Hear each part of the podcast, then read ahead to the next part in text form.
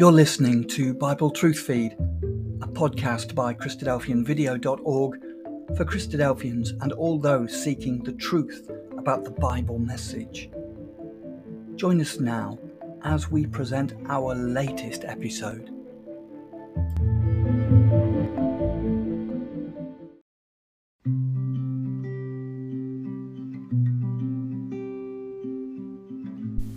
Welcome to Thought for March the 18th.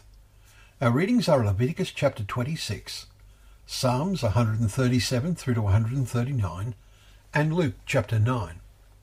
And our thought is Search me, O God, and know my heart. Do you, do I, want God to really know my heart? The concluding words of David's Psalm 139 are some of the most challenging in Scripture. It seems obvious that David wrote it when he had formed a most intimate relationship with God. He declares, How precious to me are your thoughts, O God! How vast is the sum of them! If I would count them, they are more than the sand.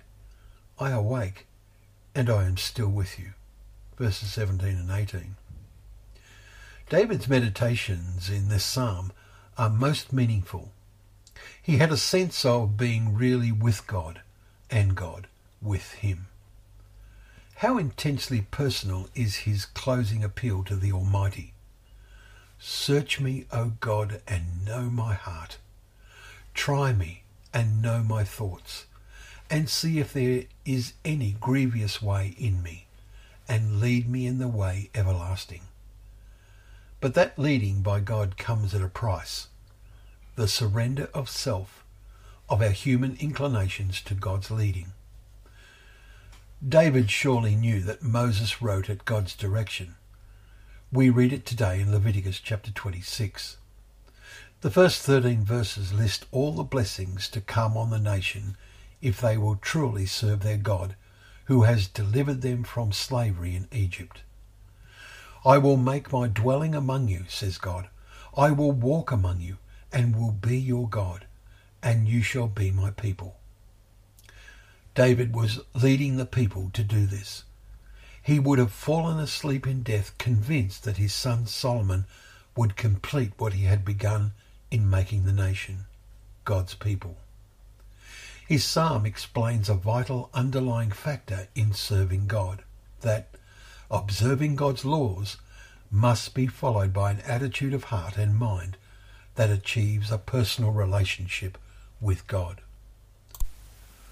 Sadly, the rest of Leviticus 26, which details the actions of God when there is a failure to obey his laws, came terribly true for most who journeyed to the promised land under Moses.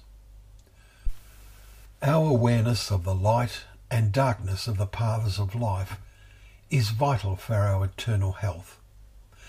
They are excellently summed up in the words of Jesus in the last verse of our Luke reading in chapter 9 today. No one who puts his hand to the plough and looks back is fit for the kingdom of God. Our innermost thoughts as we prayerfully read God's words each day will help to keep us looking forward.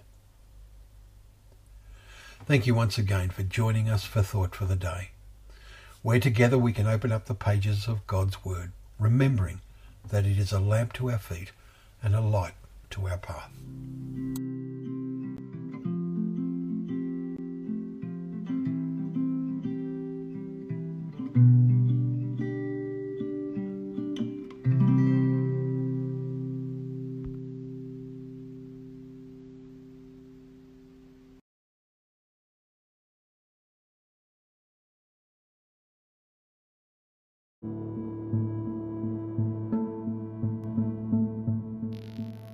Thank you for joining us. We hope you found the episode helpful.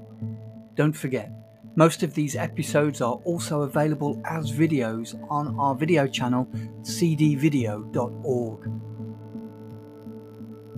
So head over and take a look. If you have any comments or questions or suggestions, please get in touch or leave us a voice message. We love to hear your feedback. You can email us at bt f at cdvideo.org. If you enjoyed the episode, then please share it with others. Until next time, may God bless you in your studies and your walk towards God's kingdom. Amen.